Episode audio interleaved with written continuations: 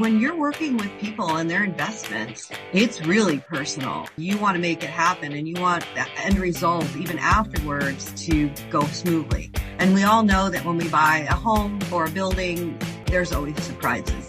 Has your life, your dreams been interrupted?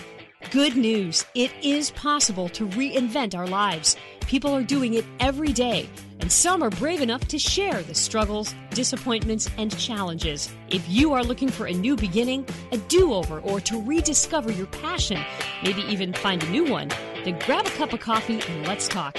Interrupted, Act 2 Reinventing Your Legacy with your host, Coach Laurie. Hilary Okrent Grilley. Welcome. Hi. Us about your awesome life. So tell us what you do, what you're up to, what you love about it. I'm a real estate agent for Keller Williams, Mountains to Sound in Kent. It is kind of my chapter two. I have two children, which are grown. I live in the Pacific Northwest. I started my career about two and a half years ago, mostly helping right now first time buyers, but also people that I've had a couple of states. So with executors, been married 23 years. My husband still has his nine to five job. Yeah, I've been enjoying this new journey, done pretty well at it, met some goals and exceeded some. So I'm pretty happy about that. So what do you love about real estate? I'm a very outgoing and extroverted person. It enables me to meet a lot of people and network. I've always loved houses. I am able to help people and see the end results. Well, it wasn't always like this. Do you want to take us back to your before? I worked almost 30 years for a large corporation in the Pacific Northwest aerospace. Did fairly well, but it was a very introverted company and I'm a very extroverted person. Also, I did project management I always say I took the hill for a lot of other people. My job was to be a servant leader in getting the job done. I've never been quiet, but kind of that quiet foundation to make sure things happen. Enjoyed it, but it wasn't mine. It wasn't my business. And, and sometimes it takes a long time to get to the end result. And sometimes end results you have to fail and fail fast and move in different directions. Sometimes the legacy that I thought maybe I left behind on certain projects and processes that I inputted just wasn't there. And after a while, there's lots of growth personally. There's lots of growth technically, but career growth seems to not be there. And sometimes you want a little recognition and career growth. It was a good time to switch. I would have to say because of my personality, because of the strengths I have in solving problems were different maybe than somebody in an analytical type positions. It was always a little uncomfortable. That made a big decision to change careers. And I was fortunate enough there was a time where they, we were allowing voluntary layoffs. So I was able to do that and start my new career. I hear that a lot. The person started to think maybe this isn't going to be my legacy. It's mm-hmm. not that it's a bad job. I love what you said. It's not mine. And then an opportunity arises to take that layoff so that rather than I quit and storming out, you get that nice transition. What was it that drew you to real estate? It was the first thing I've thought of. Over the years, my husband and I had bought and sold houses basically to live in. We have a few investment properties, but my realtor who I knew and was a friend, she said, you need to be a real estate agent. And one of the reasons is I'm really pretty good at pricing what the houses were when we sold them. So she said, you know, you really have an eye for that. I thought about that and I've always loved houses. My mom worked in a real estate position. She wasn't an agent when I was growing up but we always loved to drive around and look at houses. What was the process? Well, getting the license is easier than doing the job, but it wasn't an easy test. I can be honest with you on that. I took the voluntary layoff. My first day was October 2nd. I left the company in 2020 and October 9th, I started taking the online classes. It took me about four months and then another month of study. The test was not easy. I thought it would be. I didn't think it would be easy, but I thought, ah, I can, I can do this. It wasn't an easy exam, but luckily I passed it the first time. I knew it was going to be a hard job. I never thought it was going to be easy, but I had no idea what that meant. I spent a lot of time doing digital, social media, I have a YouTube channel now. I do a lot of phone calls, a lot of texts. I do a lot of open houses. It took about five months to get my first sale on my own. Then it started happening. It's a constant. That was the biggest surprise. There really is no stopping. You have to keep moving even when your business is slow. It seems like sometimes I think people have an idea of when you begin to do what you love, it's going to be easy. and it's not that it's easy. It's that you love it. That's what makes all the difference. Right. There are times it's a very emotional journey for me. I'll be honest. I've always been personally connected to the work. So if something in my previous job didn't go well, I was upset about it. I took it personally. But when you're working with people and their investments, it's really personal. You want to make it happen and you want the end result even afterwards to go smoothly. And we all know that when we buy a home or a building, there's always surprises. And on the journey, there's never a happy path. You think that everything's moving so smoothly. We don't have to worry about anything. And there's always a hiccup. That is the biggest thing is the emotional toll that it takes on your clients, but it also takes upon me. And I was like, wow. So I'm learning how to keep more steady across the whole process. I've heard you say two things. One is you're a servant leader, that that's mm-hmm. what you learned in your first job. And number two, taking it personal kind of shows how much you care for people and want to help them. And so now that you're learning how, what is that process? Did you read a book? Like, how are you learning that? What are you doing to keep yourself steady? I have a lot of colleagues going through the same thing. So we talk a lot about it because I am an extrovert. So getting other people's opinions. I listen to different types of real estate podcasts. I try to do something else. This job kind of consumes a lot of my mind. I meet with a bunch of friends. We did it online. Sometimes we do it in person and just do a different project, whether it's card making or, or knitting or flower making, or sometimes I do things for my events. Like I just sponsored an art pop up. So I did something in that just to keep my my brain on something else other than just binging on Netflix when I want to relax or eating too much. Trying to find different things that makes my mind think differently. Tell me about your pop-up, your art pop-up. I have a very good friend. We've been friends for 30 something years and every year she kind of does this art open house, look at my art and invite a couple other people. Well, last year she says she wanted to kind of elevate that. So I said, well, let me sp- help sponsor it. We did like a scavenger hunt. She has additional artists. So there was four or five this year. I give out swag and we do a contest like giveaways, like a little door prize. Last year I did guess how much this house is worth. And, and then this time it was all the artists give something that they can do door prizes with. So it was kind of neat and every artist made several sales. It doesn't get a lot of people, but it does get sales. And we also do a fundraiser. She usually the last two years has been to support Ukraine. She'll have each artist donate something and, and raise some funds for that. So I do different events sometimes. Sometimes it's a giveaway like Valentine's Day. I do two events. I do a supply drive and usually a toy drive. And then my company, Keller Williams, we always do different things. But sometimes I do social events too. I'm social, so might as well do a social event. We missed out on that during COVID. And I think uh, some people maybe were social and they're like, man, I don't even want to come out of my house now. So I love it that you're all about that. It's true. It's true. Even me, who is very extroverted after being isolated or working from home, it was hard to get out a little bit. And I'm part of organizations that start to force me to do that, things that I enjoy doing. Do you want to talk about empty nest? Yeah, empty nester. I think it kind of goes together. My husband and I, we go out to dinner more now that the kids are, are not at home. It's interesting because I thought going into this business when the kids were older would be easier. And really there's a lot more family events and as the family gets bigger, right? People get married. There's children. Weekends have been harder than I thought. So trying to spend time to make a date.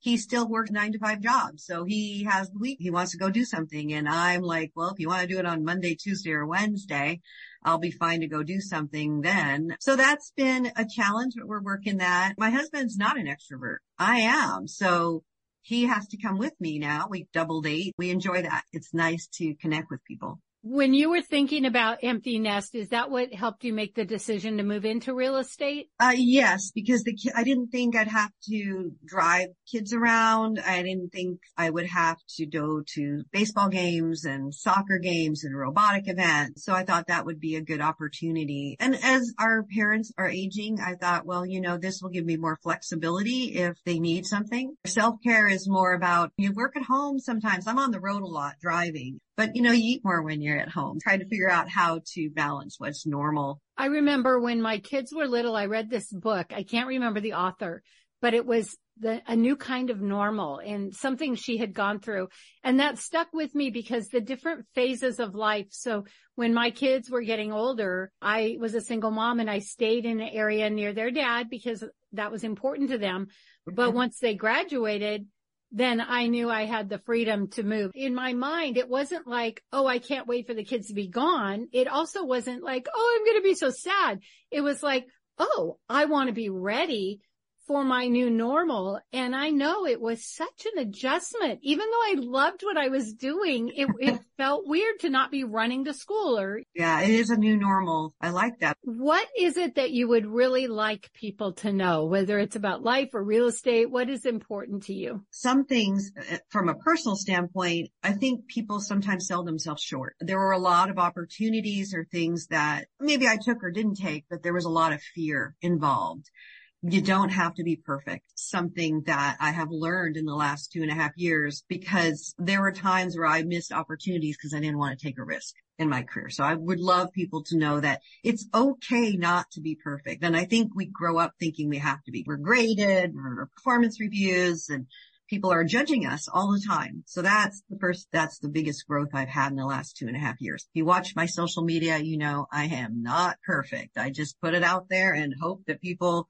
find something useful out of it. The second, I guess from my business standpoint, I try to take what I learned as a project manager. We have to think about risks and opportunities as a project manager. That's more important to me than schedule. Although schedule is really important, especially in real estate. Time is of the essence. So for me, it's making sure to the best of my ability based on the Department of Licensing and forms and such that is to protect my clients.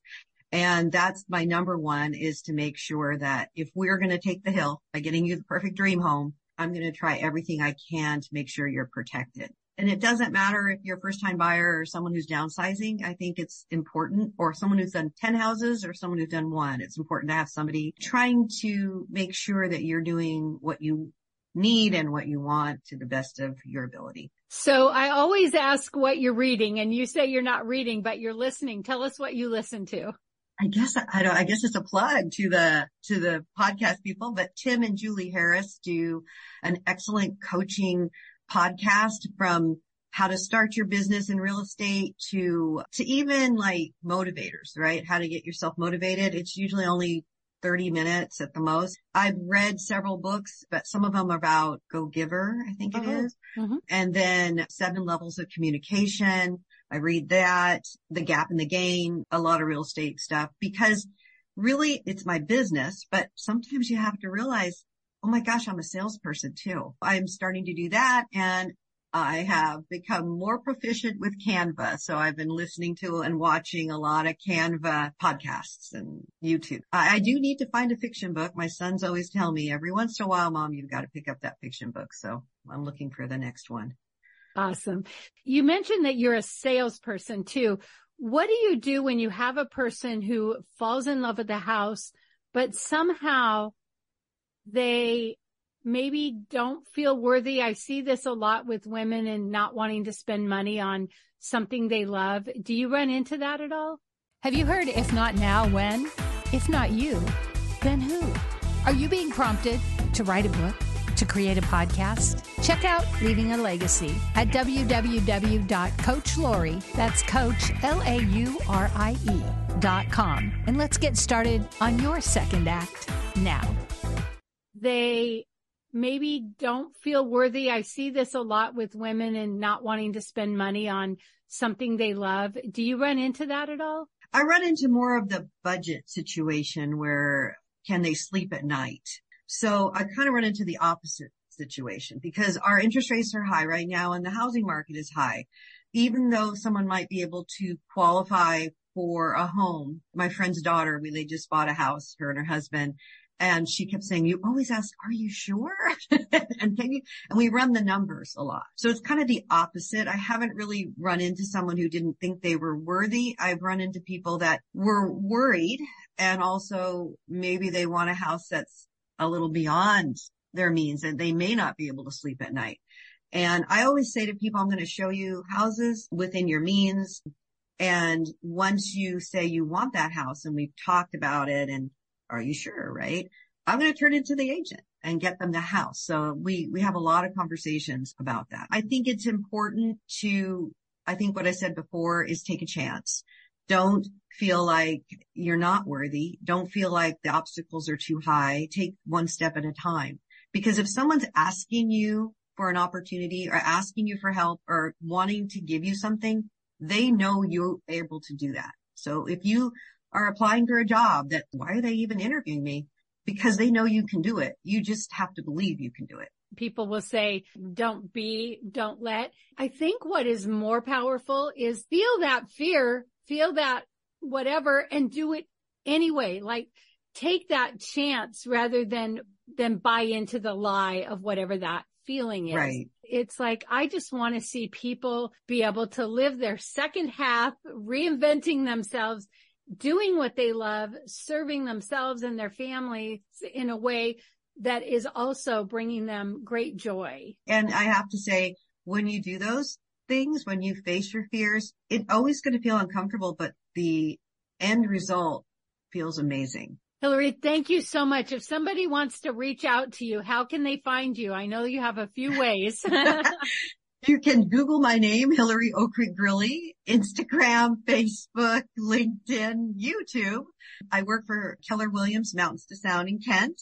And you can also look up let's make a match homes.com. I have my own website. I can give you my phone number and you can call me at 206-852-4203. Thank you so much. have a great day.